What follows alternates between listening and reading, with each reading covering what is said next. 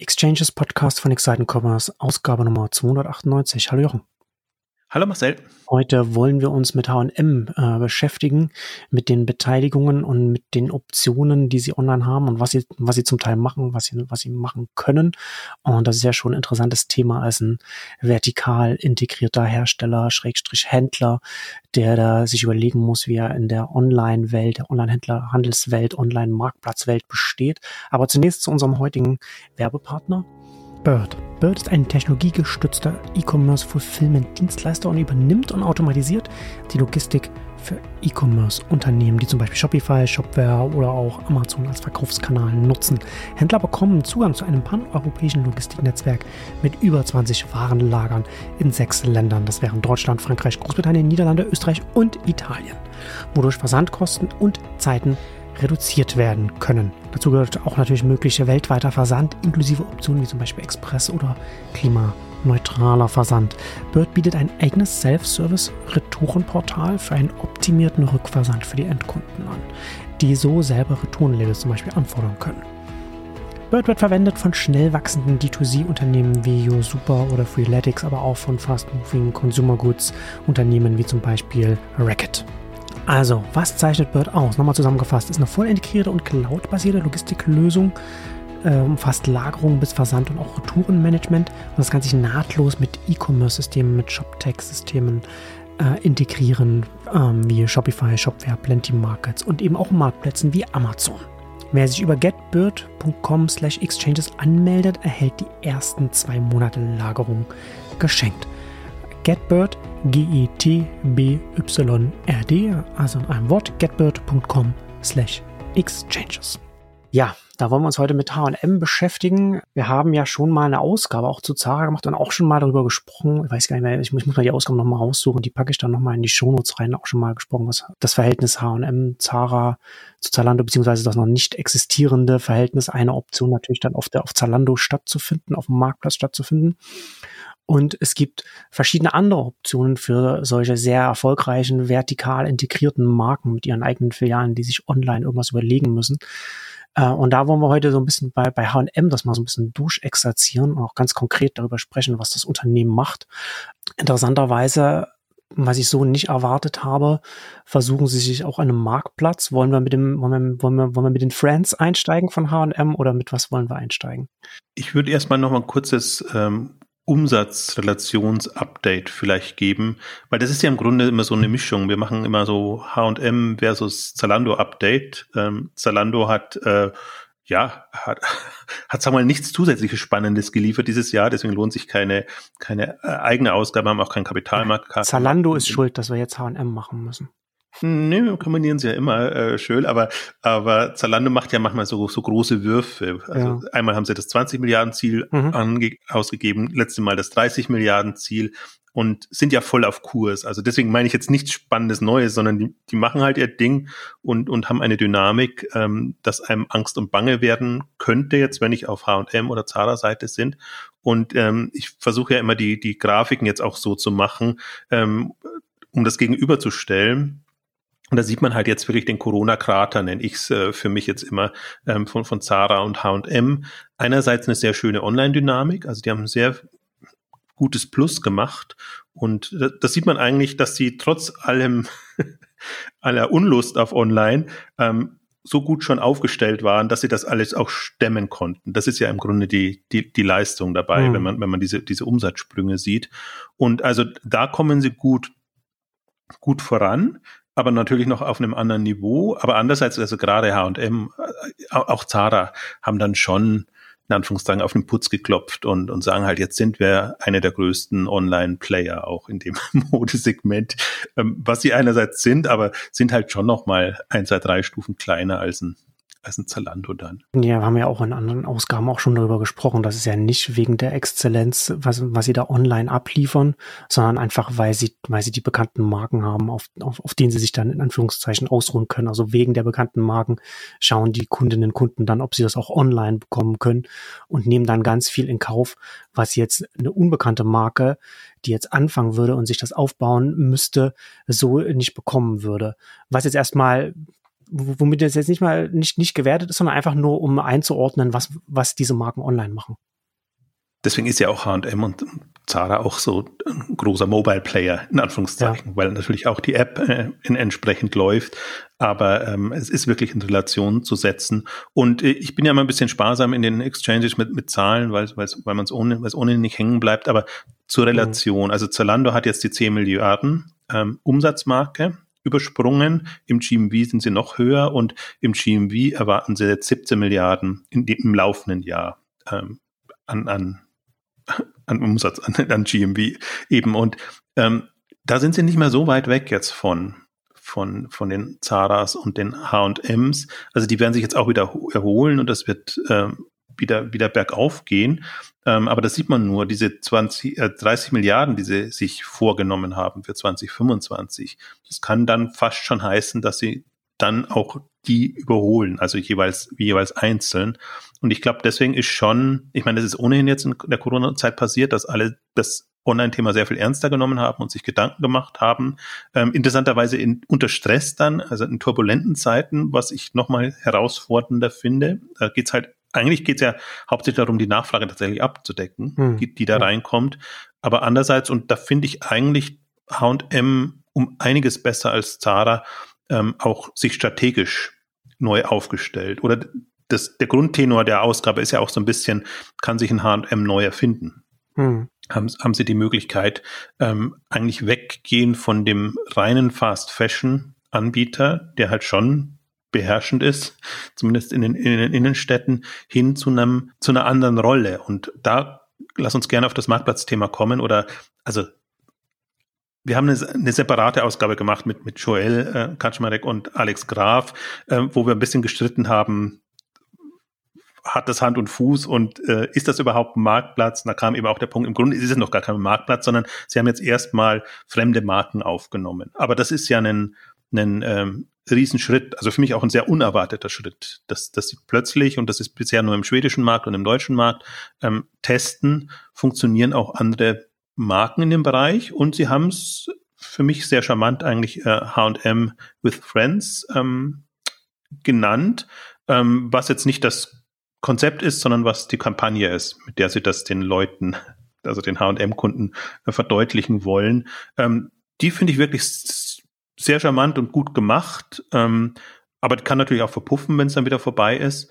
Aber diese, diese grundsätzliche Initiative und auch, wenn ich mir das ein bisschen angucke, die, diese Ernsthaftigkeit, mit der sie das vorantreiben. Also Ernsthaftigkeit meine ich vor allen Dingen wenn man sich anguckt, wie sie es integriert haben. Und dass es jetzt nicht nur so kampagnenmäßig irgendwie aufgepfropft ist und irgendwo mhm. da, da gerade dümpelt oder blüht, je nachdem, sondern dass sie es wirklich in fast alle Reiter reingenommen haben, ähm, dass sie eine Warenkorblösung brauchen dann, also die, die sieht momentan noch ein bisschen also das erschließt sich einem nur implizit, aber wenn man mal so ein bisschen rumspielt, interessanterweise im, im Schwedischen ist mir nicht so aufgefallen, aber im Deutschen, ähm, dass du wirklich zwei Warenkörbe quasi hast, also zwei Lieferungen bekommst, das sagen sie dann auch so. Also kann man davon ausgehen, dass es in einem separaten Lager dann eben mit den, mit den ähm, zusätzlichen Marken gehandelt wird.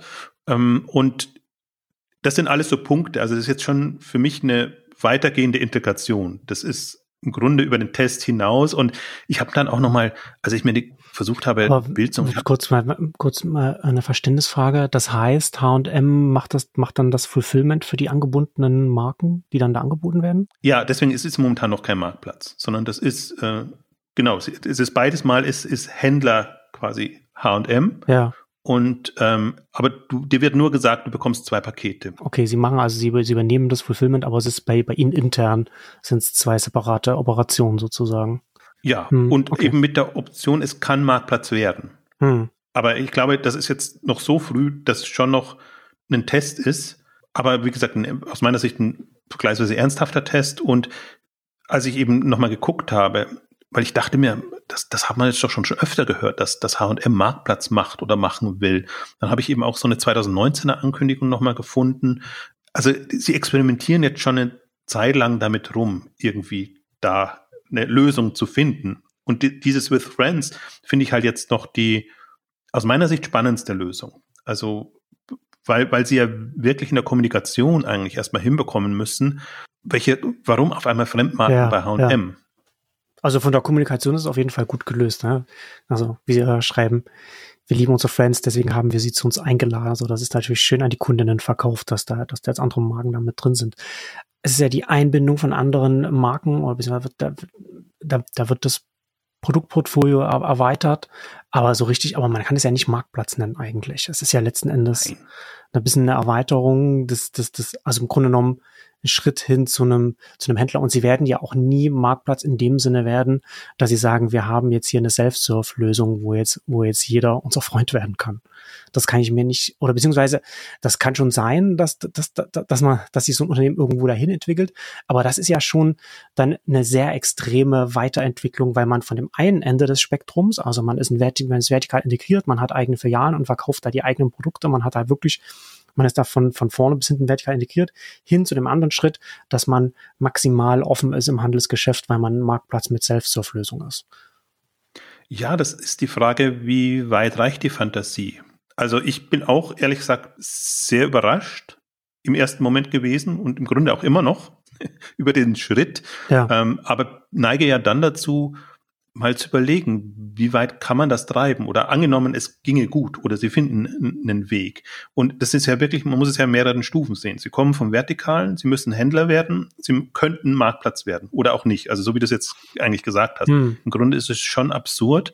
Ähm, aber angenommen, sie könnten diesen Pfad gehen und ich, sehe ja ohnehin, ich sehe ja noch eine ganze Reihe von Hürden. Also das ist ja gar nicht so sehr, kann, kann H&M Marktplatz werden, sondern sind Marken überhaupt bereit, sich da H&M anzuschließen? Also jetzt haben sie Superdry, ist noch die prominenteste drin. Ach, ich glaube, das ist, glaube ich, nicht, das wäre, glaube ich, nicht das der Flaschenhals. Das kann ich mir schon vorstellen, weil wie gesagt, das ist ja schon etwas, was eine, was eine große Reichweite auch hätte und, und, und eine, also das hat ja schon ein Standing, wenn man das auch digital etabliert bekommt.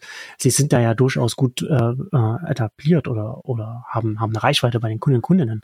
Ich habe eher so, meine, meine Bedenken hier sind eher, das ist ein riesiges Unternehmen, das was ganz, ganz anderes macht, das sich seit vielen Jahren sowieso schon schwer tut, klassisch einfach online auch seine Sachen zu vertreiben, obwohl es alles in-house hat und das eigentlich relativ einfach sein sollte, wenn man einfach seine eigenen Marken dann auch noch online verkauft es tut sich schon schwer, die Pflicht zu erfüllen, also auch eine gute, gute Kunden-Experience zu haben, eine Shopping-Experience online zu haben mit seinen vertikal integrierten Sachen und dann äh, sich über Jahre mit dieser Pflicht schwer tun und dann wirklich noch als so großes Unternehmen, bei dem auch mal intern mal, wenn da irgendwo ein anderer Manager sitzt, dann kann das auch wieder mal schnell ganz anders aussehen da zu diesem, diesem Kürthema erfolgreich so einen Marktplatz zu machen, wo ja ganz viele andere Kennzahlen dranhängen, ganz viele andere Prozesse dranhängen, ganz viele andere Dinge, die man machen muss, das ist, ist schon sehr schwer, das, das wirklich hinzubekommen, als wenn, wenn, wenn man von so einem großen Tanker wie, wie bei H&M spricht. Ja, also andererseits würde ich jetzt wieder argumentieren, auch nicht viel schwieriger als ein, als ein Otto und ein Götz oder, oder andere, die gerade, oder Douglas. Ja, also wären ja meine gleichen Argumente da, ja.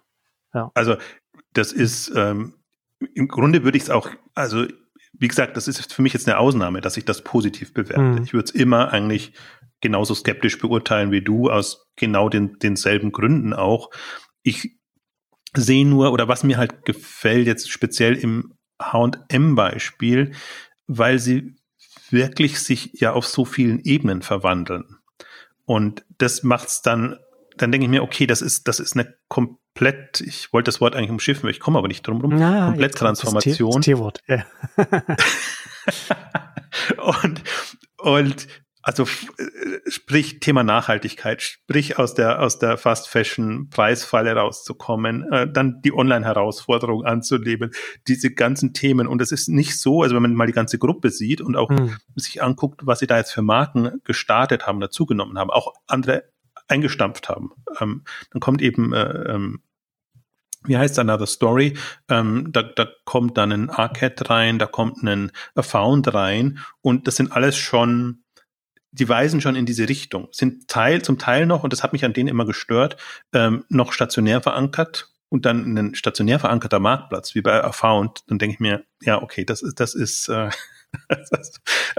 das, das kann es nicht sein. Und was mir bei ähm, jetzt gerade der der Lösung, nenne ich es eine bewusst nicht Marktplatzlösung, sagen wir mal wirklich die Fremdmarkeneinbindung ähm, gefällt, dass sie auch in der Kommunikation nicht, nicht Omnichannel ähm, kommuniziert wurde. Ähm, und also ich sehe H&M tatsächlich also in einer Kompletttransformation, was für mich schon ein bisschen diese Ernsthaftigkeit unterstreicht und ich glaube auch fast sogar gut ist, wenn man es nicht nur ein Thema hat, sondern mehrere, weil dann weiß man, okay, wir müssen eine neue Rolle finden hm. für ein neues Jahrzehnt oder neues Zeitalter ja. oder wie auch immer man das nennt. Und äh, ich war ja auch oder bin ja auch in einem, einem oder einem Beirat gewesen, wo auch H&M Leute drin waren. Und wenn man sie dann mal so direkt erlebt, ähm, also das sind ja tendenziell die, die Online, die digitalen, ich bin schon bei dir, wenn die dann wieder wechseln, dann kann es wieder in eine komplett andere Richtung gehen. Aber ähm, die, die, die das vorantreiben, also haben für mich einen, einen sehr ähm, guten Eindruck gemacht. Einerseits lange im Unternehmen, andererseits eben auch in, in den Bereichen auch, auch groß geworden, die relevant sind und natürlich immer aus so einer Rolle heraus Anhängsel äh, letztendlich. Ähm, aber man hatte das Gefühl gehabt, ähm, dass, dass die, die Ernsthaftigkeit steigt und, und äh, dass man einfach die, diese Notwendigkeit sieht. Und ein anderer Punkt, der mich noch so positiv stimmt, ist tatsächlich diese Corona-Zeit, wo ich glaube, da ist wirklich nochmal ein extremer Ruck überall durch alle Unternehmen gegangen. Hm. Ähm, und natürlich hoffen sie alle wieder, dass das wieder sich beruhigt und dass es wieder zurückgeht, äh, also es zurückkommt in die, in die äh, Vor-Corona-Zeit. Aber was wenn nicht. Ähm, ich glaube, dass die, dieses Szenario ist sehr viel ernsthafter hm. ähm, besprochen worden. Und das sind alles für mich so Themen. Deswegen, wenn man jetzt das Thema ernsthaft diskutiert, dann gibt es für mich so ganz wenige Beispiele, wo ich sage, da, da lohnt sich. Das lohnt sich Douglas anzugucken mit der Marktplatzoffensive, die irgendwie sehr smart gemacht ist. Ich finde das jetzt, ähm, ich finde auch was, was Bräuninger und, und andere machen, ähm, gut, also auch weil das alles ab, ab einer gewissen Größenordnung eben noch funktioniert und diese Größenordnung haben diese Unternehmen. Deswegen viele andere Marktplatzinitiativen, Offensiven sind im Grunde lächerlich. Das ist so ein bisschen, ja, möchte gerne, wir müssen halt jetzt auch Marktplatz machen, aber sie haben weder die Relevanz noch die Möglichkeiten, im Grunde auch das, was du alles beschrieben hast, an, an, an, an Herausforderungen, die dann da sind. Als kleiner macht das keinen großen Sinn. Nur weil alle jetzt Marktplätze machen, ist, ist Marktplatz nicht für jeden die, die, die Lösung. Und vielleicht noch ein letzter Punkt, warum ich das interessant finde, wenn man nochmal zurückgeht auf unsere Optionenausgabe. Welche Optionen haben denn Zara und H&M im, im Wettbewerb mit Zalando? Da hatten wir im Wesentlichen zwei Optionen. Entweder Zalando, lassen Zalando so groß werden, dass sie irgendwann mal keine Wahl haben. Dann müssen sie auf den Marktplatz gehen. Machen sie mit ihren kleineren Marken, Nebenmarken auch. Oder, das war eigentlich unsere Hypothese oder zumindest meine, sie kaufen zu. Sie übernehmen einfach einen der aufstrebenden äh, Online-Händler, Marktplatzplayer und sind dann damit äh, vertreten. Und diese Option jetzt eigentlich wäre für mich absurd auch gewesen. Ja. Also H&M als Marktplatz ja. ist eigentlich. Also sie kaufen ja jetzt eher hinten raus dann so Infrastruktur oder so Backend ähm, äh, und so B2B kaufen sie jetzt eher so zu. Und äh, das ist auch nicht, was ich auf dem Schirm hatte. Aber interessanterweise ja auch die Frage, das heißt ja sozusagen, dass H&M jetzt, wenn man, wenn man jetzt von, von einer möglichst hohen Flughöhe draufschaut, heißt das sozusagen, dass sie zumindest versuchen oder dass das das eher bevorzugte äh, Strategie oder Richtung ist, dass sie selbst Destination sein wollen, dass sie nicht, zumindest nicht mit ihrer Hauptmarke auf, auf einem Marktplatz wie einem Zalando oder, oder was auch immer stattfinden wollen oder stattfinden werden, ne? weil das beides würde ja dann äh, nicht so richtig miteinander funktionieren, beziehungsweise würde sich gegenseitig dann auch zu stark äh, kannibalisieren, was die Reichweite dann, dann angeht. Also sie wollen sich zumindest noch nicht geschlagen geben. Und, ja, so oder so ähm, kann man es auch sagen, ja. Ne, im, Im Grunde ist es ist, führt kein Weg dran vorbei. Den Traffic oder die, die, die, die Relevanz gewinnen sie dadurch, dass sie allgegenwärtig sind in Innenstädten, in den mhm. Einkaufszentren etc. Mhm. Und online, ja, solange man nicht sich noch an sie erinnert, wird, wird gesucht oder äh, mhm. haben sie da eine Relevanz. Aber äh, die, die, die haben sie nicht so wie ein, ein Zalando, ein About You, ähm, die, die halt wirklich als, ja, als Anlaufstelle sich ja, äh, ja. positionieren. Aber da, genau, das ist ja auch meine, das, das wäre ja auch meine nächste Frage mit der Anlaufstelle. Ne? Also die haben jetzt, so H&M gehört schon auch ne, neben Zara, aber ich glaube, ich mehr noch H&M äh, von der Bekanntheit, von der, von der Größe, da haben sie schon eine Option, die alle, die dann schon danach kommen, dann für die wird es schon schwieriger, ne? weil wie wir gesagt haben, da ist einfach die Reichweite da, also beziehungsweise die Bekanntheit der Marke, die sich auch auf Online übersetzt, selbst wenn man online noch nicht ganz vorne mitspielt, was die Experience angeht. Aber die Frage ist ja trotzdem, ne, wie gut schafft man das dann wirklich gegen, gegen die Marktplätze, weil man ja eben nicht mehr einfach ist ja ein ganz anderes Spiel online. Ne? Also sowas, was H&M jetzt bisher gespielt im Stationären, einfach die guten Lagen in, in, in Innenstädten, in den Einkaufszentren und dann hat man da die Filiale und dann sieht man das, dann kommt, dann kommt, dann kommt man da hin. Da ist man einfach eine Anlaufstelle, gerade mit, mit günstiger Mode. Da wird man die Default-Einkaufsstelle und das ist ja gerade das, was ich jetzt online zu anderen Unternehmen hin verschiebt, und zwar zu Unternehmen, Marktplätzen, About You, Zalando, die einfach das auch Ganze abdecken können und ja auch wirklich rasant dynamisch wachsen. Aber das ist ja eine ganz klassische Herausforderung. Ne? Also H&M ist ja letzten Endes D2C, das jetzt auch quasi noch mit, mit, mit Marktplatz versucht, das Ganze noch größer noch zu machen und mit verschiedenen anderen äh, Investitionen und Zukäufen und so weiter. Also sozusagen auch ein ganz klassisches Thema, was man auch in anderen äh, Branchen sieht, nur dass man halt hier einen mit, mit einem wirklich großen Standing dann reingehen kann. Also auf der einen Seite, wie gesagt, also um es vielleicht zusammenzufassen, von der Reichweite der Marke her ist das, was sie machen, im Modebereich würde ich sagen, neben H&M Zara vielleicht noch, aber im Grunde genommen sehe ich da nur H&M einfach von der, von der Markenreichweite, die das, die das überhaupt angehen können, wo man sagen, da, da habt ihr eine Chance, weil ihr, weil ihr die Endkunden habt. Auf der anderen Seite bleibt bei solchen Themen immer, es ist ein schwieriges Thema, das aufzubauen, da, aufzubauen, da braucht man gute Leute, die muss man dann auch in dem Konzern halten und es ist ein großer Tanker und organisatorisch ist das, ist das echt eine Hausnummer. Also ich sehe es jetzt auch nicht nur aus einer strategischen Sicht, macht das irgendwie Sinn für die oder nicht, sondern mir geht es ja auch immer darum, wie sieht der Online-Modehandel 2025 oder 2030 hm. an. Und die Frage ist, ist das, haben das die, also sind die Onliner schon durch? Also klar würde ich, würde ich, würde ich Zalando, uh, About You, Asos, Boohoo, wie sie alle heißen, also das ist ja eine, eine vielfältige Welt, die da, da ist, ähm, ähm, definitiv relevante Player aber ich hätte jetzt einen auf einen H&M oder auf einen Zara nicht unbedingt gesetzt. Und ich komme ja aus der Richtung, angenommen, es geht gut und, und mhm. sie kommen da voran ja. und sie können eine ähnlich mächtige Position bekommen wie, wie ein Zalando heute. Wie gesagt, mit dem reinen Online-Geschäft sind sie noch nicht annähernd da und ich finde auch, das eine ist die Händler und die Markenanbindung und, und diese ganzen Geschichten, das andere ist die User Experience und können sie da wirklich auch mithalten und, und, und und mitgehen. Und ähm, das finde ich fast die, die größere Herausforderung. Hm. Aber jetzt meine, jetzt sind sie bei, glaube ich, sechs, sieben Milliarden ähm, Euro Umsatz. Sie haben noch nicht alle Länder angeschlossen ähm, und, und können da voranpreschen. Und die Frage ist halt dann, können sie ein relevanter, attraktiver Player sein? Und die andere Punkt ist ja auch, also allein, dass H&M nicht bei Zalando und anderen ist, ist ja schon ist ja schon echt schwierig für die. Und ich bin, ich weiß nicht, ob ich, ob ich wieder durch persönliche Einstellungen war oder sonst irgendwie, aber ich bin, als ich im Vergleich auch mal angeguckt habe, wie, wie sieht denn ein Zalando jetzt aus im Vergleich zu H&M?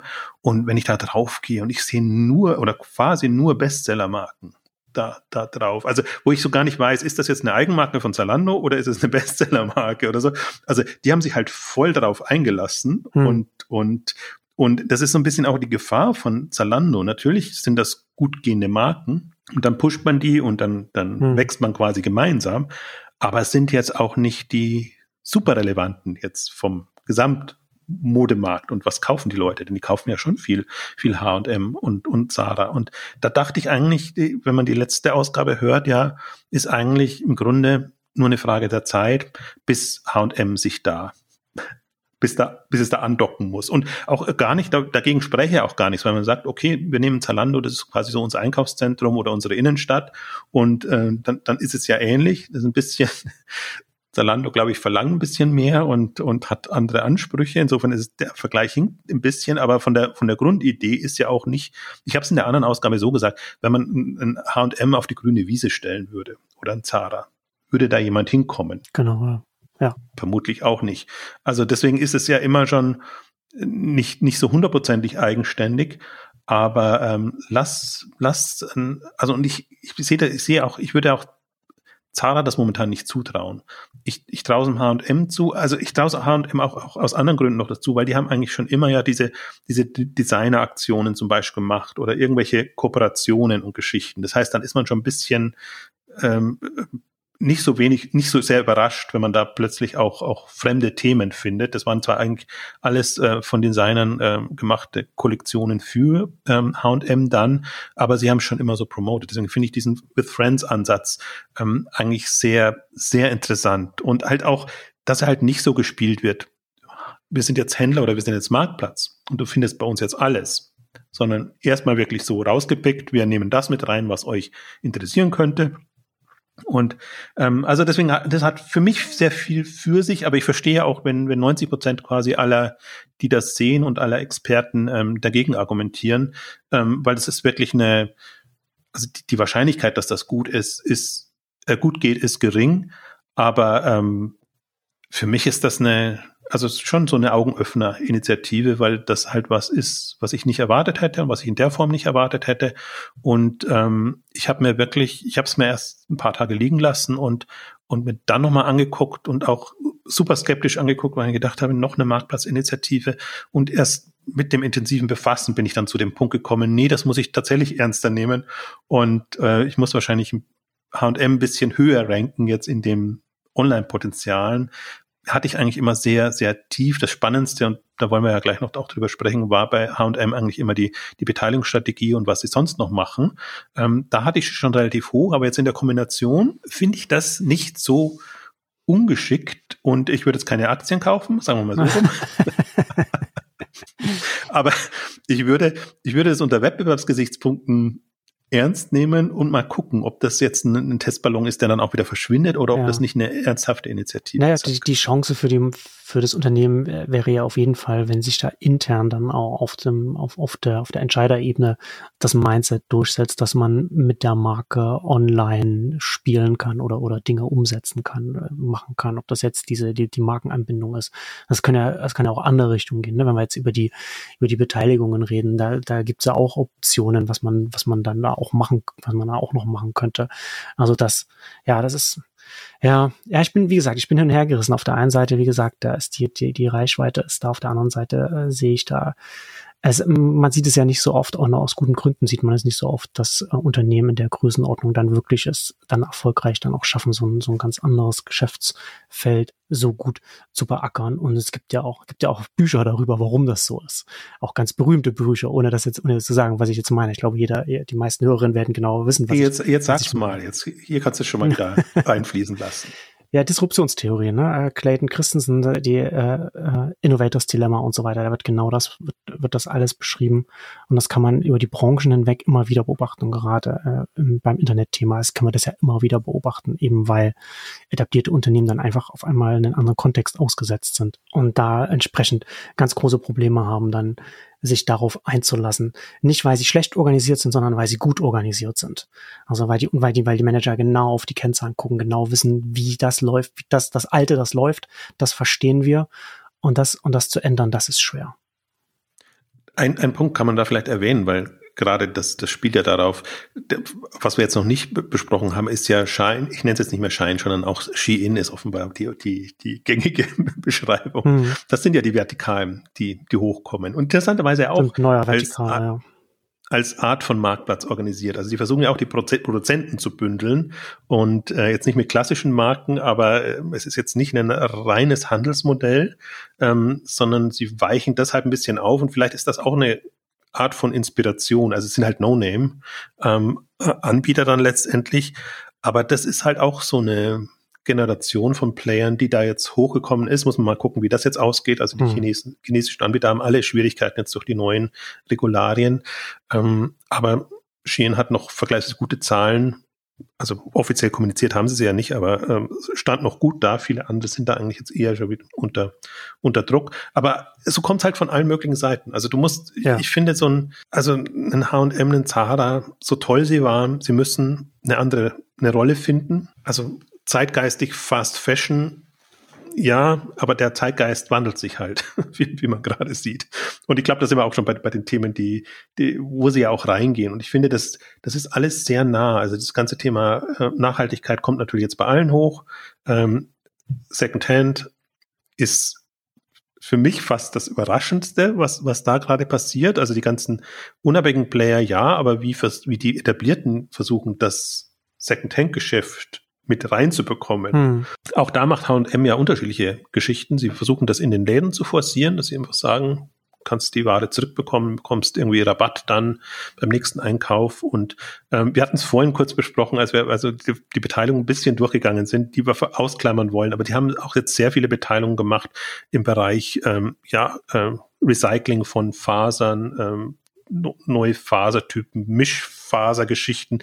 Also das heißt, die ganzen äh, äh, ganzen zurückgegebenen Produkte, die kommen nicht unbedingt wieder in den regulären Zyklus, dass sie verkauft werden als das, was sie sind, sondern teilweise wird auch nur das, der Stoff und alles, was verwendbar ist, ähm, wieder zurückgeführt. Mhm. Und ähm, also da zum Teil haben auch sich ähm, Zalando und H&M zusammengetan, da in, in äh, Firmen investiert.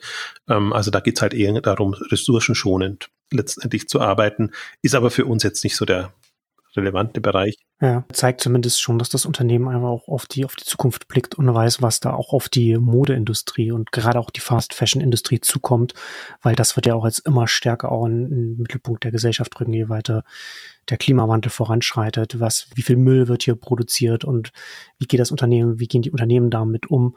Und wenn dann irgendwann auch da entsprechend Regularien schärfer werden, dann, dann schon die eigenen Strukturen alles zu haben und zu wissen, wie man das macht, das ist, das ist schon sehr, sehr sinnvoll, auch wenn das jetzt nicht jetzt hier so für, für Strategie oder Geschäftsmodelle jetzt nicht so äh, ausschlaggebend ist, aber das zeigt zumindest, dass das Unternehmen sich Gedanken macht. Wir müssen uns darauf vorbereiten, was vielleicht in den nächsten zehn Jahren oder in den nächsten 15 Jahren äh, auf uns als Branche zukommt. Und das, und das, und das sehen wir, ne? Also auch, auch About You, was ja von ganz oben, was da auch äh, gesagt wird, wenn so Tarek Müller darüber spricht und so, das ist, und du hast ja auch schon Zalando gesagt, dass, äh, das scheint man da durchaus in der Branche auf dem Schirm zu haben. Und wie gesagt, zu Recht einfach. Ja, das ist, der, der Punkt ist nur immer die, die Ernsthaftigkeit versus das PR-Thema. Ja, also ich möchte jetzt nicht alles als PR-Thema sehen, aber man hat ja gesehen, wie das eskalieren kann, wenn es darum geht, äh, was macht H&M ähm, mit seiner zurückgebliebenen Ware? Also wird die vernichtet oder ja. was auch immer? Also es ist immer besser, wenn man sagen kann, nee, das wird in irgendeinen äh, Recycle-Prozess letztendlich zurückgegeben. Ich meine, das haben alle. Das hat, hatten, äh, hatten Amazon ähm, äh, gehabt natürlich und ähm, aber auch H&M gab es ja wirklich dann so Themen, die also aus meiner Sicht schon eskaliert sind dann äh, PR-seitig. Und das will man natürlich nicht. Also deswegen versucht man sich natürlich einerseits so ein Deckmäntelchen überzulegen, weil man ist immer noch Fast Fashion. Also gerade die Player finde ich die hm. super schwierig, wenn sie es darauf anlegen, dass du dir jede Woche was Neues äh, ja. kaufst. Ähm, und aus, deswegen bin, bin ich halt auch so bei dem Thema. Aus der Falle müssen sie rauskommen. Es, es kann nicht mehr, es kann nicht mehr klassisch Fast Fashion sein. Es darf schon schnell produziert sein, also im Sinne von reaktiv, dass, dass mhm. ich auf, mhm. auf Trends etc. reagiere, aber es darf nicht mehr eigentlich äh, kaufen und wegwerfen, äh, das, das Modell dann sein. Ähm, also deswegen, das haben sie jenseits von, von dem Online-Thema noch. Aber lass uns mal auf, auf Sellpy, ich nenne Sellpy, weil es ein, ja. weil es ein schwedisches Unternehmen ist. Wir haben gerade auch noch diskutiert, ob man sich Sellpy nennen müsste. ähm, wir haben abgestimmt und wir sind jetzt bei Sellpy gelandet. Können wir können ja gerne, gerne, falls es schwedische Zuhörerinnen gibt, könnt ihr uns ja gerne sagen, ob das dann äh, falsch jetzt ausgesprochen ist wie wir alten Schweden. Und ähm, das Interessante da, also habe ich ja schon unabhängig davon auch bei Exciting Commerce mhm. ein bisschen geschwärmt weil die Selby hat mir eigentlich von Beginn an gefallen ähm, und darauf gestoßen bin ich natürlich, weil es irgendwann bekannt wurde, dass H&M so ein paar Anteile hält. Und dann hat es äh, mehr Anteile übernommen und irgendwann hat es die Mehrheit übernommen. Und jetzt ist es quasi ähm, äh, eine, eine ja, to als Tochter wird es noch nicht ganz geführt. Ich glaube, so 75 Prozent äh, sind, sind sie von den Anteilen, hm. aber eine wesentliche Beteiligung, sage ich jetzt mal. Und das Interessante da eben, seit sie so intensiv eingestiegen sind, ist es nicht mehr nur ein schwedisches Unternehmen, sondern haben sie es in anderen Märkten auch gestartet. Und interessant da ist es noch eine sehr weiche Integration mit H&M. Also es wird jetzt nicht als, als H&M-Thema gespielt, aber immer wieder sieht man halt, wie sie das auch im H&M-Umfeld promoten. Und Selfie ist ja so ein bisschen durch die Selfie-Tüten ähm, bekannt geworden oder bei mir zumindest mhm. da, ähm, weil sie da einfach auch ein Branding hinbekommen haben. Du, du bekommst quasi diese Tüten oder bestellst dir die. Gerade gibt's, habe ich gerade nochmal nachgeguckt im deutschen Markt, glaube ich, kannst du jetzt äh, drei Monate oder drei Tüten bekommst du kostenlos. Normalerweise kosten die auch was. Und dann schickst du da deine ähm, ausgemusterte Ware hin mit, glaube ich, unterschiedlichen Optionen, aber für jeden Fall auch der Option, dass sie, dass sie wieder verkauft wird. Und das hat mir als Konzept an sich schon ganz gut gefallen. Und damals auch noch mit, ähm, dass die eben eigene, eigene Fahrzeuge hatten, in, in Stockholm speziell, wo sie die Ware abholen konnten im, im, im Wesentlichen. Das haben sie so ein bisschen zurückgefahren. Ich glaube, das eskaliert auch sehr schlecht. Ähm, aber das zeigt mir nur immer sozusagen der, der Denkansatz ist, dass sie im Prinzip auch ähm, ja rundum Sorge tragen, ähm, was, was sie alles mit dem Thema machen können. Also für mich einer der spannendsten Player, jetzt nicht unbedingt einer, den ich jetzt als sehr chancenreich eingestuft hätte im Vergleich ähm, zu anderen, aber in der Kooperation oder in der, hm. in dem Zusammenspiel natürlich ähm, sehr, sehr spannend. Und ich finde, die machen das an sich nicht schlecht. Und wenn ich mir überlege, welche Optionen die haben, um das, um sich da gegenseitig zu befruchten. Und vor allen Dingen jetzt zum Beispiel für H&M ist ja echt auch noch die Herausforderung. Sie sind ja nirgends präsent, aber sie werden jetzt über die Secondhand-Plattform wird natürlich H&M-Produkte da sein. Das heißt, dann kann man auch, Stimmt, da, ja. damit entsprechend punkten. Und warum dann nicht lieber selber hm.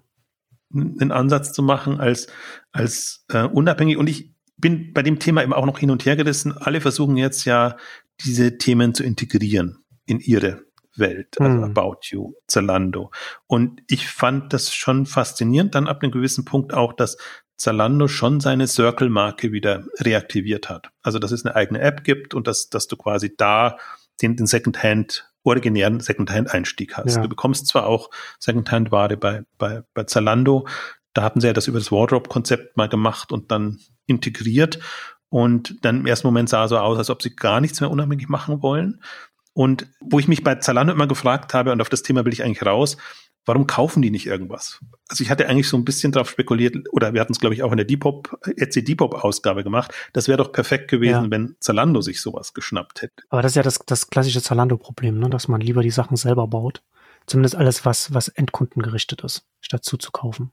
Absolut. Und das ist eben jetzt der Unterschied bei dieser H&M-Lösung. Selfie ist halt ein zugekauftes Unternehmen, mhm. also ein junges Team ähm, fünf, sechs Jahre alt, glaube ich. Und das ist halt nochmal ein anderer Ansatz. Und momentan lässt man es noch so sehr nebenbei laufen, was gut ist. Aber die Frage ist immer, was wäre, wenn das integrativer läuft? Dann finde ich, hat H&M da ein sehr starkes ähm, Secondhand Standbein, was man unterschiedlich kombinieren kann, aber was letztendlich auf diesen Circular-Ansatz ähm, einzahlen kann, ab, ab einem gewissen Punkt. Mhm. Ich meine, momentan ist es auch noch gut, wenn solange sie es unabhängig laufen, haben sie ja laufen lassen, haben sie ja auch kein Problem, irgendwie mit anderen zu kooperieren und ähm, da irgendwas eingehen. Ich glaube zwar, da sind sie schon drüber hinaus, weil das ist so im Grunde jetzt als als als H&M Unternehmen ähm, positioniert, aber sie haben zumindest die Möglichkeit, eine andere User Experience zu machen, ja. diese Themen anders anzugehen, die Ware irgendwo herzubekommen. Also wie gesagt, der, der Tütenansatz. Ähm, der Tütenansatz. Wie das, wie das klingt.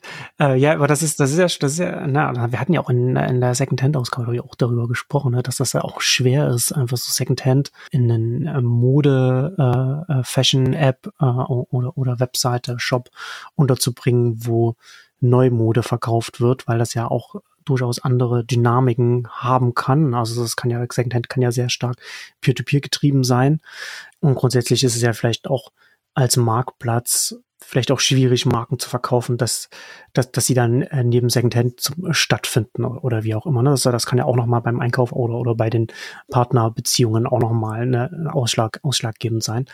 Aber bei Selfie, wenn ich das jetzt richtig verstehe, das ist ja äh, ein äh, Merkmal von Selfie ist ja, ist scheint mir zu sein, dass man das eben nicht peer-to-peer -peer machen muss, also dass man halt sich nicht hinsetzen muss und das selbst verkaufen muss, sondern dass man sagen kann, ne, der Tütenansatz, man packt es in die Tüte, man schickt es denen und äh, wie sie ja sagen, ne, ohne Aufwand, ohne Stress, die kümmern sich dann, die kümmern sich dann drum, weil das ja bei so etwas auch noch mit reinspielt. Klar, man verdient ein bisschen was dazu, aber dann halt, es ist ja auch schon ein zeitlicher Aufwand zu sagen, man, man ist ja nicht damit getan, den, den Kleiderschrank auszumisten, sondern dann muss man das ja fotografieren, dann muss man es online stellen, dann muss man sich noch mit den Kundinnen vielleicht noch äh, einig werden und das dann verschicken und so weiter. Das ist ja für, eine, für, für Privatpersonen. Manchen kann das Spaß machen, Teenager haben Zeit, aber das ist, das ist ja nicht, das ist ja nicht für alle so. Nee, also Stichwort ist klar, der Kleiderschrank ausmisten. Ja. Ähm, ganz klar. Und deswegen passt es ja auch zu einem Fast Fashion ja. ähm, Anbieter. Und wie gesagt, das ist alles nicht, muss nicht unbedingt hochwertige Mode sein. Ich meine, Sie können es dann nicht mehr unterscheiden. Das sind natürlich jetzt nicht irgendwie nur Fast Fashion ähm, Klamotten, aber im Grunde können Sie dann auch äh, entscheiden, gut, wenn es einfach nicht mehr verkaufbar ist dann, dann kommt das quasi in den, den Recycling-Modus und dann wird eben der Stoff recycelt. Also solche Themen. Ich, ich, hab, ich bin nicht so tief drin bei, speziell bei Selfie und auch bei allen anderen Secondhand, weil das ist momentan ja wirklich, es ist absurd, was, was, äh, was da alles da ist und was für sehr unterschiedliche Modelle. Und du hast es ja gesagt, Peer-to-Peer äh, ein, als ein Ansatz, der einfach auch hochspannend ist und ja. ähm, gerade Poshmark hat auch wieder Zahlen jetzt vorgelegt ähm, und diese unterschiedlichen, die einen auf Konzession, die anderen eben, äh, ja, schickt's uns und dann habt das weg. Also ähm, und aber das passt halt, die, dieser Ansatz passt da gut rein jetzt für so einen Fast Fashion Massenmarkt, sag ich jetzt hm. mal. Ich glaube, das, das würde ich, man würde nicht darauf gehen, wenn man wirklich sagt, da möchte ich jetzt super viel Geld verdienen oder das nochmal, also mein, mein, mein äh, Kleiderschrank eben versilbern und, und ähm, das zu machen, sondern das ist eher Problemlöser im Sinne, ich möchte es eigentlich nicht mehr wegschmeißen oder irgendwas oder in, in es ist ja auch für, für H&M ist es ja auch wichtig, gerade wenn wir darüber sprechen, dass, dass da so auch so, so ein Bewusstsein langsam in der Bevölkerung heranwächst. Man will ja auch, dass die Kundinnen weiterhin regelmäßig neue Sachen ohne schlechtes Gewissen kaufen und ihnen dann eben auch die Möglichkeit zu geben, dann die alten Sachen dann auch unproblematisch äh, nicht wegschmeißen zu müssen oder, oder irgendwas, sondern einfach sagen, okay, ich gebe das jetzt hier in, in einer großen Tüte dann, dann ab und dann bekomme ich dann zwar nicht viel, paar, ein paar Euro noch dafür, aber ich habe zumindest nicht das Gefühl, dass ich hier konstant Müll produziere, nur weil ich mir regelmäßig die neuen schönen äh, Kleidungsstücke kaufen will. Deswegen finde ich, passt das auch so gut zu einem großen Anbieter. Ja. Also das, das löst ein Problem. Ja, vor allem ein großer Anbieter bei den Preispunkten, der er hat. Ne? Also es ist ja kein, ist ja, kein Luxusanbieter, Massen. genau. Mhm. Mass Massenanbieter. Ja. Ähm, genau, also deswegen kann man auch das schlecht vergleichen mit einem anderen Modell oder im Grunde kann man es auch nicht vergleichen mit dem, was jetzt ein Zalando oder About You machen, weil die schon natürlich, Händler haben andere Optionen. Händler können ja wirklich dann sagen, okay, du hast das Produkt gekauft und irgendwann gibst du es zurück, dann kann man, kann man, wenn man das weiterdenkt, kommt man in so einen Rent-to-Runway-Ansatz ähm, dann, dann rein, dass, dass man sagt, ich, ich nutze es halt nur temporär. Das kann natürlich so ein, so ein Anbieter dann wieder nicht machen und das ist aber, finde ich, genau das, das Spannende, dieses, dieses ähm, Second-Hand-Segment ist so vielfältig. Und wenn ich jetzt so die Rolle, die so ein Selfie übernimmt oder übernehmen kann, sehe, da habe ich jetzt auch zumindest bei den bekannteren, also börsennotierten oder die halt Finanzierung oder irgendwas bekommen haben, sehe ich jetzt auch keinen, der da so ähnlich positioniert war.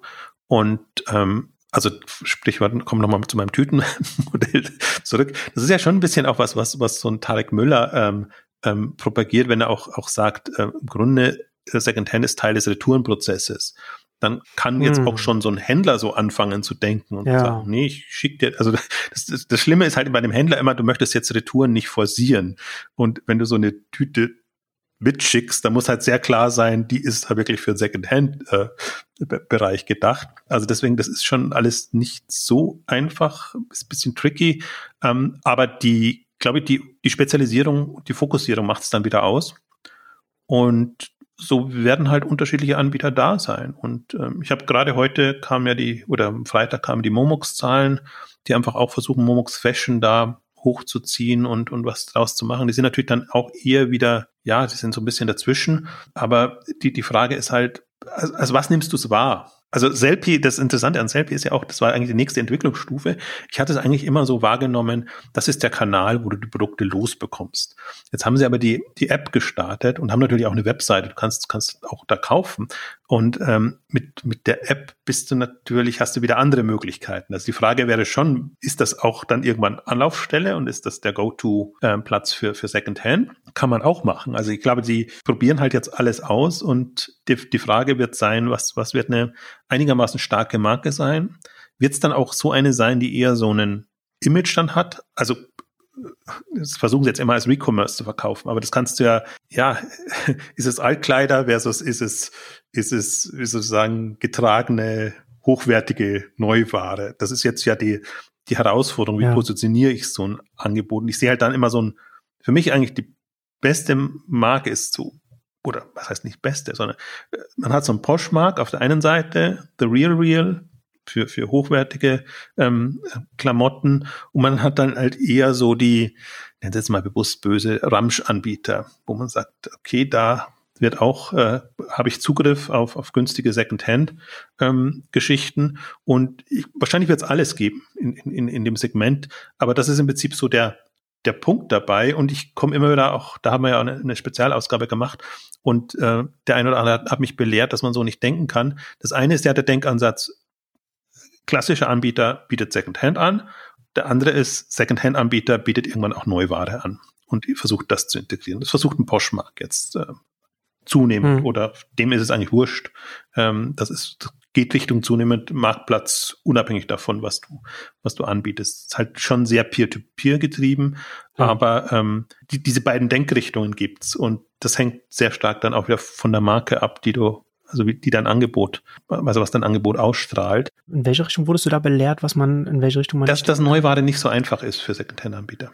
Ah, okay. Dass das so eine, dass das äh, eher abstrakt und verkopft ist ja, das glaube ich, also kann ich, ich verstehe, was, was damit gemeint ist, aber das glaube ich auch eher eine, eine Frage, wie viel Reichweite hat so ein Second-Hand-Marktplatz? Ja. Ab, ab irgend, irgendwann schlägt Reichweite alles. Das ist, das ist mein Punkt, dass wir sagen, nein, guck, guck dir, ich wollte es ja nicht erwähnen, aber guck dir eBay an. Es ist ja auch so gestartet und irgendwann haben sie. Ja, stimmt, wir haben ja gelernt, eBay, der haben, große, große Fashion-Absatz. Ja, aber auch die Ambition, ne, dass, dass sie irgendwann, also wenn man so ganz früh eBay sieht, das war ja wirklich nur Peer-to-Peer-Auktionen, äh, ja, Geschichten. Ja und dann gab es ja eine Phase, wo sie wirklich die Markenhersteller äh, angesprochen haben und sagst, mhm. das ist jetzt auch, äh, eBay ist auch das, jetzt fahren sie es ja wieder zurück.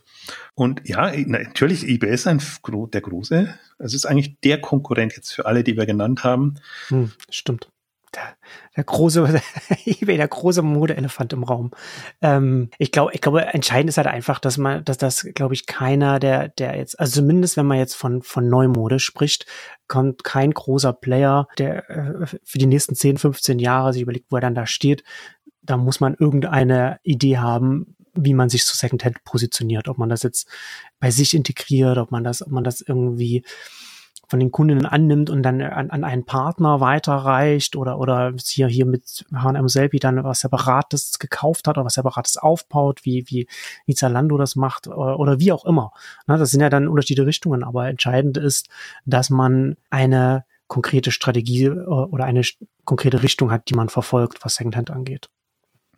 Ich muss, muss, muss, der einen Punkt muss ich nochmal aufgreifen, weil das war wirklich, äh, Reichweite schlägt alles, ist, ist so der Punkt auch. Ich finde auch, das ist, deswegen verfolge ich das auch mit Spannung. Wie, welche Dimensionen kommen die und welche Optionen ja. haben sie dann? Und wir hatten jetzt ja das liegt Natur der Sache, äh, Real Real mit, mit hochpreisiger Ware, haben natürlich als erstes die, die Milliarde an GMV jetzt in dem Fall überschritten und äh, tun sich schwer, sie zu halten, weil es weil es einfach diese diese diese Mode äh, gerade nicht das Thema ist, aber auch auch Poshmark ist jetzt in in der Richtung unterwegs. Ein bis zwei Milliarden, glaube ich, waren, waren die jetzt so. Die Zahlen kamen auch letzte Woche ganz, ganz frisch. Am Montag kommen so viele Zahlen, dass man es zum Teil nur so am, am Rande wahrnimmt. Und die Frage ist, wer kommt da so weit? Und viele sind ja gestartet, äh, wenige haben sich dann durchgesetzt, manche sind jetzt eben übernommen haben, so ein Depop, aber Depop ist auch noch nicht so groß, da hat ähm, Etsy jetzt auch Zahlen ähm, veröffentlicht und die, es ist immer noch genügend Raum da. Und so ein Beiboot zu H&M hat halt noch mal eine andere andere Möglichkeiten, weil die wirklich jetzt in die ganzen Märkte reingehen. Dann hm. können sie es nicht mehr so, so schön rund, wie sie es halt in einem Heimatmarkt gemacht haben, fahren, aber sie können sehr viel schneller vorankommen, skalieren und das ist ja auch durchaus ein Thema, was man, was man über Ländergrenzen dann gegebenenfalls ähm, spielen kann. Also auf jeden Fall eine für mich der bemerkenswerteren Initiativen, unabhängig jetzt davon, ob man jetzt positiv oder negativ zu H&M eingestellt sind. Das hat mich schon unabhängig davon begeistert. Und eine dritte Geschichte, die mich hellhörig, um nicht zu sagen, begeistert, kann sie mich noch nicht, aber sie hat mich hellhörig gemacht. Ähm, vielleicht sprechen wir da noch kurz über Printify. Das kennt im Grunde niemand und ähm, kannte ich auch nicht. Und auch wieder so ein Thema, du wirst halt hellhörig, wenn du siehst, dass ähm, H&M mit dabei ist als Investor. Neben vielen anderen, das sind jetzt nicht der, der ja. Haupt, aber einer der drei Großen, ist auch wieder ein skandinavisches Unternehmen und da sagt der Name schon sehr stark, dass da ist jemand auf den Spuren von Shopify und äh, möchte im Grunde ähm, ja personalisierbare Produkte quasi ähm, verfügbar machen für wen auch immer. Also sie wenden sich stark an, an Stichwort Creator Economy und im Grunde machen sie das, was ein Spreadshirt schon lange macht und was mich zumindest auch bei Redbubble und solchen mhm. Unternehmen oder, oder Clara Nova mit Planet Art mhm. Begeistert, ähm, dass sie halt versuchen, die, ähm, die Infrastruktur allen zur Verfügung zu machen und quasi global ähm, On-Demand-Produkte anzubieten. Und eigentlich der Punkt, ähm, der, der mich, den ich da so spannend finde, wo ich auch dachte, ah, warum geht jetzt so ein, also H&M geht überall rein, was schwedisch ist und was irgendwie Technologie ist. Es sind halt der, der Go-To-Ansprechpartner da. Das ist das eine, aber warum macht es trotzdem noch Sinn? Also für einen also so ist Printify gar nicht positioniert, aber angenommen, lass es mal so gehen wie bei Selfie, so erstmal so Testeinstieg, wenn es gut läuft, erhöhen wir, irgendwann können wir uns vorstellen, vielleicht die, die strategische Mehrheit zu übernehmen, etc. Ähm, also H&M ist ein Anbieter von Basic-Produkten im Wesentlichen. Genau, ja und sich auch diese Option offen zu halten und zu überlegen, okay, können wir nicht auch da eben wieder, wir, wir, können, wenn wir mit Designs arbeiten, dann haben wir halt immer dasselbe Design in der ganzen, ganzen Kollektion, aber können wir da nicht unser Sortiment, was wir ohnehin haben, und das sind ja zum Teil auch wirklich super billige Shirts. Also mir ist aufgefallen zum Beispiel, sie haben so ihre 4,99 äh, Shirts, ja, die sie online nur im Dreierpack anbieten, damit sie überhaupt mhm. äh, einen entsprechenden Warenkorb bekommen kann. Aber die haben das ja. Die haben das natürlich jetzt nicht so, dass sie selber die Option hätten. Und der ganze Prozess ist nicht so strukturiert. Aber was spricht dagegen, an diese ganzen Printstationen, Produktionsstätten einfach dann ähm, günstige H&M-Shirts? Ja. Geht ja auch in die andere Richtung, ne? dass man dann halt sagen kann, okay, wir haben hier, man weiß dann als als Creator, der sein Design dann auf das T-Shirt drauf macht und dann verkaufen oder sagen kann, okay, das ist eine, das ist eine bekannte H&M-Qualität, die man dann da bekommt. Das ist ja dann auch mal die Frage, wo, auf welcher Qualität ist es dann gedruckt, kommt es dann oder so etwas. Also es geht ja, es ist eine strategische äh, Investition, die da durchaus Potenzial in beide Richtungen hat. Und das ist, ja, also Printify kannte ich auch nicht, aber es ist äh, durchaus interessant, das als, ein, als Shopify-Integration anzubieten. Ich weiß gar nicht, wie lange wie lange es die schon gibt. Also bei, bei Shopify haben sie 1700 Bewertungen, also äh, durchaus auch im, im Einsatz. Und nee, die ist schon seit 2015, glaube ich, gegründet, ja, aber haben jetzt erst Series A, äh, witzigerweise H&M und war es nicht Index oder so, die waren schon vorher dabei. Es gibt ja immer diese Pre-Seed und, und, ja. und Seed und bis dann die Series A kommt, dann ist das Unternehmen schon gefühlt ja, ja, uralt. Aber wenn man es logisch, ich habe ja auch dazu gelernt, äh, wenn man jetzt wirklich sagt, so Pre-Seed und Seed ist noch Product Market Fit und erst dann, wenn quasi der da ist, dann kommt die große Series A-Runde, ähm, dann kann man okay sagen, dann sind sie halt jetzt so am Stadium, wo sie sagen, jetzt können wir groß angreifen. Sie haben 50 okay. Millionen eingesammelt jetzt mit allen Angels und allem was, also sie haben es so hm. gestückelt mhm. bekannt gegeben. Ja. Die letzte war, war 50 Millionen und ähm, das heißt, sie greifen jetzt stark an und sie sind halt tatsächlich, also diese Integration in Shopify ist im ersten Moment auch verblüffend, aber sie sind wirklich so, sie klinken sich in Shopsysteme ein, sie klinken sich eigentlich überall ein. Im ersten Moment dachte ich, sie, sie, sie wären ein eigenes Shopsystem, ähm, was, was man dann halt dann entsprechend nutzt. Wie gesagt, wie, wie diese ähm, Spreadshirt-Shops, äh, ähm, hm die, die Spreadshirt ja auch, auch pusht jetzt wieder, also das ist auch so ein Auf und Ab gewesen. Aber die sind da komplett offenbar leidenschaftslos oder sagen wir mal opportunistisch unterwegs. Und das ist auch sinnvoll einfach, ne? In der heutigen Welt kommt man mit einer Shopify-Integration natürlich genau dann da, was du schon sagst, Creators und sowas, die haben das dann schon, da kommt man dann da zusätzlich noch, äh, zusätzlich noch mit rein und es macht doch für dich als Spreadshirt oder, oder Redbubble oder Fretless oder so keinen Unterschied, ob das ob die dann, dann jemand seinen eigenen Shop auf der, auf deiner Webseite hat, auf, auf irgendeiner Unterseite oder Subdomain oder ob das in der ähm, eigenen Shopify läuft. Und es ist eher sinnvoll, das an so einer Stelle zu machen, weil man dann viel eher dann diese, diese kleinen, ne, diese Bauchläden, wie du es nennst, dann einfach eher, äh, dafür eher reinkommt, weil die das, dieses Shop-Text-System ja schon einsetzen und man dann einfach noch eine zusätzliche Integration anbietet. Viel wichtiger hier ist, und da, das ist halt was, was ich mich schon frage, warum das noch, warum das so lang dauert, wenn man sich jetzt zum Beispiel jetzt einen, ich weiß nicht, wie es bei einem Red Bubble ist, aber bei einem Fretless oder so etwas, das ist ja alles schön und gut, was, was die da machen, aber da, das ist ja alles, das ist dann zum, bei denen zumindest US-zentrisch und das heißt, man kann sich das dann in Deutschland nur für sehr viel Geld muss das dann, das wird in den USA gedruckt und dann wird das dann äh, verschifft über den Ozean. Und das ist ja totaler Quatsch. Ne? Also so, so ein Anbieter muss sich, wie, wie, wie Sprintify hier macht, und, und ich glaube, dass auch anderen arbeiten, einfach ein, Sie sagen hier ein globales Netzwerk von Print-Providers sagen. Ne? Also es Also da ist halt auch eine Herausforderung, dass man dann Qualitätsstandards hält. Aber das ist was, was man aufbauen muss, dass dann, wenn jemand so etwas anbietet, dass er das dann auch wirklich dann auch überall hin verkaufen kann, ohne, ohne horrende äh, Versandkosten dann zu haben. Also das ist ja gerade, was bei Redbubble passiert. Also auch da geht es wieder darum, muss eine gewisse Größenordnung erreichen, damit du deine äh, Partner auch auslasten kannst, dass sie nicht das Gefühl haben, du bist jetzt zwar im Partnernetzwerk ja, oder kommt alle paar, paar, paar Wochen mal wieder mal eine Bestellung ja. rein. Also deswegen ist so eine, eine Problematik. Also die bestehenden machen das sehr intensiv, haben, glaube ich, auch enge Partnerschaften, aber für so ein Printify ist es jetzt komplett wurscht. Also da geht es ja hauptsächlich darum, ähm, ich binde alle erstmal an. Also das ist der Service, den sie haben. Und dann kann ich im Grunde damit punkten, wer, wer ist am nächsten bei mir. Weil ich glaube, genau das ist das Argument. Und dann kommen wir schon wieder auf die ganzen Themen zurück. Wie kann das Ganze umweltschonender letztendlich hm. laufen? Und, und wie kann man da einfach was anbieten, was bisher in der Form nicht möglich war? Und das ist ja das, das was mich immer fasziniert hat oder zunehmend fasziniert fasziniert hat, an, an dem Thema diese Dezentralisierung in der, in der Produktion. Ähm, dass, dass das diese Anbieter jetzt ermöglichen. Ähm, die sind sehr unterschiedlich aufgestellt. Ähm, aber Redbubble, finde ich, ist am nächsten dran an dem Printify, ähm, weil die auch wirklich das als, als Marktplatz quasi, Infrastrukturmarktplatz ähm, betreiben und, und das auch so in ihren Unterlagen dann präsentieren. Mhm. Wir hatten es ein bisschen leicht anklingen lassen, auch in dem, was die Hard Group macht, die ja auch so ein On-Demand-Feld ähm, aufbaut. Oder dann, dann haben wir auch die, die Fanatics und, und wie da halt, die halt so im klassischen Sport-Fanproduktbereich ähm, kommen. Und ähm, damit man so ein bisschen sieht, Printify hat das nicht uns Markt gemacht. Neben VCs haben sie jetzt halt H&M drin und eben auch die Virgin Group jetzt so als, als mhm. Bietet sich natürlich auch an, auch noch irgendeiner von Entertainment-Konzern mit reinzunehmen. Schon als eines sind die Motive, das andere ist die, die, die, die Zielgruppen, die du ansprichst, wenn du, keine Ahnung, Musiker, Künstler etc. alles anbietest.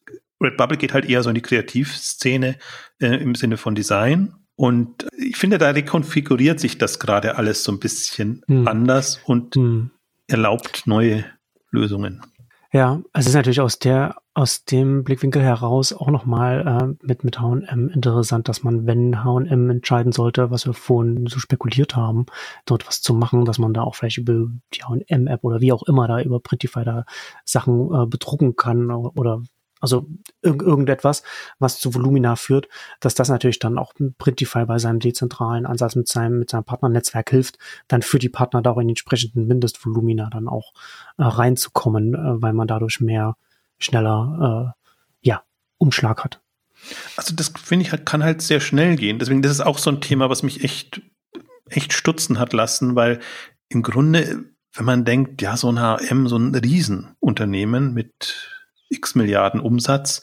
Hm. Ähm, da ist so Personalisierung kann irgendwie nur so ein, so ein Nischenthema sein oder Nebenthema sein. Aber wenn man das mal konsequent durchdenkt und sagt, okay, nee, ich, ich nehme bestimmt bewusst vor, einen bestimmten Teil meines Umsatzes oder, oder, oder mache ich mit mit dem Bereich, dann kann man ja mal andersrum überlegen, wie groß kann denn so ein Bereich werden, so, so ein Geschäft. Und das ist halt jetzt sehr, das blüht oder mehr oder weniger blüht in, in der Nische. Hm. Und hat jetzt, verfolge ich jetzt seit, seit Anfang äh, Exciting Commerce, 2005. 2006. Ja, das ist ja, aber das ist ja nicht alles, das sind immer solche Sachen, die ja sich dann auch immer in ganz viele, viele verschiedene Richtungen äh, so befruchten können. Ne? Das würde ja dann ein H&M in einem Printify würde der H&M zum Beispiel auch äh, einen Werkzeugkasten an die Hand geben, um eben mit, mit Influencern auch zusammen zu kooperieren, Kampagnen zu machen zum Beispiel. Ja, Deswegen, das, das, kann, das hat unheimlich viel Befruchtungspotenzial, ist noch lange nicht so weit, ist auch noch nicht ähm, auf dem Level wie, wie Zelpi, also das ist eher nur eine Option, aber ich denke mal, das, das sind so die Gedanken, die man sich machen kann. Und wenn man sich überlegt, wie kann denn H&M 2025, 2030 aussehen, äh, wenn halt definitiv das bisherige Geschäftsmodell nicht mehr funktioniert. Und das funktioniert aus, haben wir ja alles angesprochen, aus so unterschiedlichen Gründen kann das so nicht weitergehen. Aber trotzdem hat ja H&M die Devise ausgegeben, sie wollen im Umsatz enorm zulegen, haben auch äh, extreme Wachstumsraten äh, sich vorgenommen, wo du dir denkst, nee, eigentlich seid ihr ja so ein bisschen am Ende der Fahnenstange schon. Mhm. Ähm, das heißt, da, da müssen schon ähm, kom komplett neue und, und andere Initiativen ähm, kommen. Und ich glaube, damit wird so ein bisschen deutlich, in welche Richtungen das gehen kann. Ein, ein drittes Thema würde ich vielleicht noch kurz anreißen, weil da sind sie nicht wirklich aktiv, aber wie gesagt, sind an allem beteiligt, was in Schweden irgendwie vorankommt. Und Budbee hatten wir auch schon mal ein bisschen besprochen. Das ist wirklich ein, ein neuer neuer Player jetzt im Bereich äh, Last Mile Services, ähm, hauptsächlich noch in Skandinavien, schon in Holland gestartet, in den Niederlanden gestartet und ob sie nicht auch schon angekündigt haben, dass, dass sie Richtung äh, Deutschland kommen wollen. Nicht wahnsinnig groß, in Skandinavien schon, also speziell in, in, in Schweden, relativ mächtig, also was die Sichtbarkeit angeht und ähm, als Newcomer. Und aber das ist ja auch so ein Thema, was wir immer wieder hatten. Ähm, letzte hm. Meile wird einfach auch nochmal eine, eine große Rolle spielen. Und ähm, ich glaube, das sind, deswegen haben sie ja überall den Fuß in der Tür an, an, an solchen Themen. Und das finde ich halt gut. Das ist ja das, was ich an, an, an Zalando zum Beispiel kritisieren würde. Die hatten am Anfang immer sehr eine Initiative, dass sie mit Startups arbeiten wollen und, und versuchen, da ein Netzwerk zu haben. Also entweder sie, können, sie geben die Beteiligung nicht bekannt, das kann schon sein, dass sie, dass sie trotzdem machen. H&M hat halt sein H&M Lab, über das das im Wesentlichen läuft und dass sie unterschiedlich nutzen. Einerseits als Beteiligungsgesellschaft, andererseits als so, ja, äh, äh, wirklich Labor, also wo du dich anmelden kannst und dann bekommst du halt, kannst du die neuen Services dann da testen, also auch aus mhm. eigenem Haus heraus. Und da ist, ist, so ist H&M halt jetzt positioniert und so finde ich es Inditex nicht, also Zara nicht, nicht positioniert und selbst Zalando nehme ich nicht mehr so wahr wie früher mal, als sie sich an Apps beteiligt haben, an, an, an anderen Themen, sondern so, schon so, wie du es gesagt hast. Am liebsten wollen sie alles selber machen und das ist auch gefährlich. Andererseits jetzt, ich meine, an diesen Faseranbietern beteiligen sie sich wieder und sie haben auch so Roboter, Startups, ähm, Geschichten. Aber ja, aber deswegen, ja mein, deswegen meinte ich ja vorhin, Zalando macht Beteiligungen, aber oder oder kauft auch Sachen zu, aber das ist dann eher im, im Backend B2B-Bereich und so weiter, nicht nicht Endkundengerichtet. Bei Endkundengerichtet, das wollen sie irgendwie alles selber in-house bauen. Ja, da kommt lieber die x-te Experience, Beauty oder was auch immer zusammen mit Zalando Prime, hätte ich jetzt was gesagt, Zalando Plus. ja, was gefährlich ist, oder sagen wir mal, ich glaube, man muss, muss sich beide Optionen offen halten.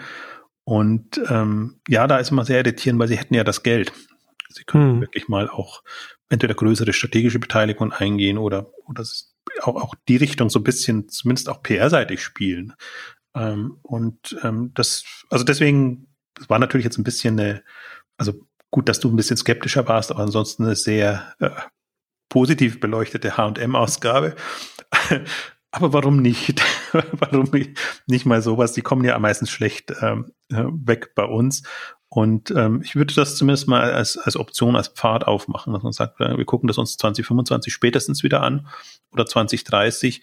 Dann sehen wir ja, wer, wer sich durchgesetzt hat. Also was die Umsatzdynamik angeht, ist das momentan gar keine Diskussion. Da ist Zalando so dynamisch unterwegs. Ja. Aber was so die Initiativen angeht, ähm, finde ich H&M echt, echt bemerkenswert. Also, also ist bei mir natürlich jetzt auch wieder am Radar. Das Interessante ist, läuft ja überhaupt nicht bei Exciting Commerce. Niemand interessiert sich für H&M, weil dann niemand irgendwie im Wettbewerb ist.